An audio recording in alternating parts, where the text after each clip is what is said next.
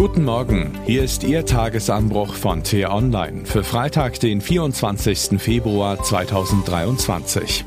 Was heute wichtig ist.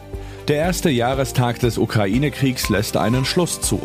Geschrieben von T-Online-Chefredakteur Florian Harms und am Mikrofon ist heute Axel Bäumling.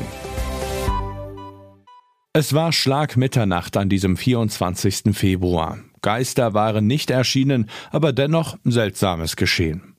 Durch eine wundersame Verwirbelung der Zeit sah Wladimir der Jüngere sich seinem alter Ego gegenüber, ganz er selbst mit jeder Faser, nur hatte der andere das kommende Jahr schon erlebt. Eine Sensation hätte es sein können, ein unerklärliches Loch in der Zeit, das die beiden in dieser entscheidenden Stunde zusammenführte. Die Welt aber würde davon niemals erfahren. Nun saß der Wladimir des Jahres 2022 dem Wladimir aus dem Jahr 2023 gegenüber für einen magischen Moment um Mitternacht und durfte ihm eine einzige Frage stellen. Draußen vor den Toren des Kremls hielt die Welt den Atem an. Weit weg im Westen und in der Ukraine ahnten viele Menschen schon, dass Ungeheuerliches bevorstand. Näher an Moskau ahnte man noch nichts.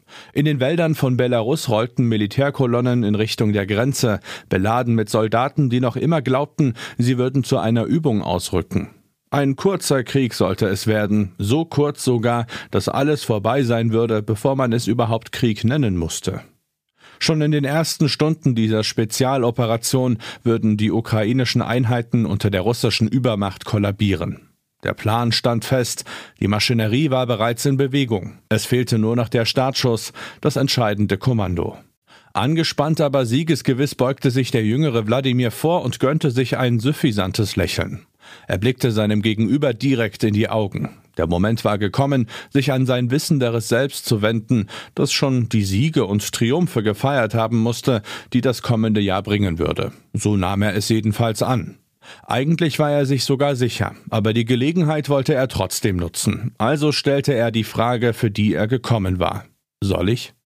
Wladimir der Ältere erwiderte den Blick, ein Anflug von Ärger erfasste ihn, doch er ließ sich nichts anmerken. Die Selbstgewissheit des Jüngeren, seine Ahnungslosigkeit, das katastrophale Scheitern des ursprünglichen Plans, all das erzürnte ihn einerseits für einen Moment, andererseits war ihm die Aura der Aggressivität und der Arroganz, die den anderen umgab, vertraut und willkommen. Er schätzte diesen Zug an sich, sein Ärger verflog, er lehnte sich zurück. Es war ein hartes Jahr gewesen, dieses 2022. Seine Truppen hatten bei ihrem Vorstoß auf Kiew eine krachende Niederlage erlitten. Im Nordosten bei Kharkiv auch. Im Süden, im Donbass, nirgendwo war es gelaufen, wie es sollte. Der Schachzug mit dem Öl und Gas hatte auch nicht geklappt. Nun gut, das war ein Fehlschlag, schwamm drüber. Aber dass der Westen nicht einknickt oder sich zerstreitet, sondern mit heiklen Sanktionen ankommt und den Ukrainern sogar hochmodernes Zeug aus den NATO-Waffenarsenalen liefert, nein, das hatte er tatsächlich nicht erwartet. Der Zorn stieg wieder in ihm hoch, als er daran dachte. Kein Wunder, dass im verdammten Westen manche glaubten, seine Niederlage sei nur noch eine Frage der Zeit. Diese Leute verstanden einfach nicht, oder wollten sie es nicht verstehen? Er hatte doch eine historische Aufgabe zu erledigen. Seit er Präsident war, mehr als zwei Jahrzehnte lang, war die NATO ihm auf die Pelle gerückt, immer näher an die Grenzen Russlands heran. Einen Umsturzversuch nach dem anderen hatte er zusehen müssen. Der orangenen Revolution in der Ukraine, der Rosenrevolution in Georgien, dem Euromaidan wieder in der Ukraine. Der jüngere Putin sah ihn erwartungsvoll an. Das suffisante Lächeln lag noch immer auf seinen Lippen, sein Blick war hart.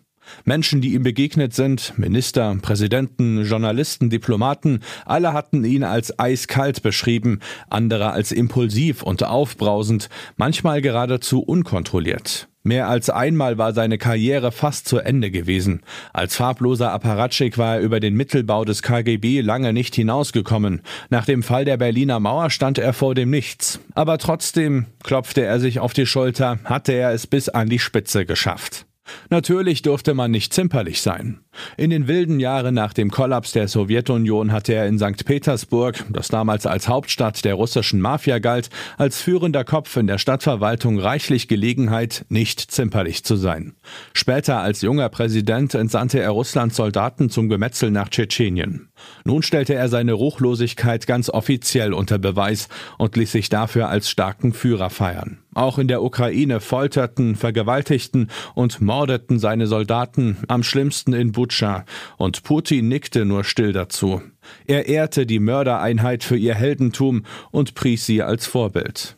Putin der Ältere erinnerte sich jetzt wieder daran. Ein maliziöses Grinsen breitete sich in seinem Gesicht aus, als er daran dachte, wie leicht man Europäern und Amerikanern den ausgestreckten Mittelfinger zeigen kann. Ein paar Orden für ein paar ruppige Typen und schon weiß die Truppe, dass sie bedenkenlos wüten kann. Mit Sanktionen wollten seine Feinde ihn in die Knie zwingen, aber der Rubel rollt noch immer. Öl und Gas verkaufen sich noch immer prächtig nach Indien und China mit ihrem großen Durst. Der ältere Putin richtete sich auf und schaute entschlossen über den langen Tisch. Sein junges, tatendurstiges Ich saß ihm noch immer gegenüber und wartete auf eine Antwort. Den Startschuss für den Krieg sollte er ihn geben? So viele Rückschläge würde es geben, so viele Schwierigkeiten. Verraten konnte der Ältere nichts davon, nicht mehr als fünf Worte durfte er sagen, so wollten es die seltsamen Regeln des nächtlichen Moments.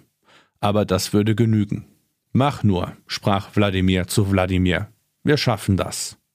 Nicht einen Moment lang dachte er daran, wie sehr er sich das letzte Mal getäuscht hatte. Sein Blick wurde kalt und die Panzer begannen zu rollen.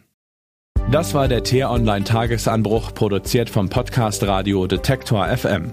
In unserer Wochenendausgabe geben wir einen Rückblick auf den Ukraine-Krieg. Wie geht es politisch mit diesem Konflikt weiter und sind Friedensverhandlungen überhaupt möglich?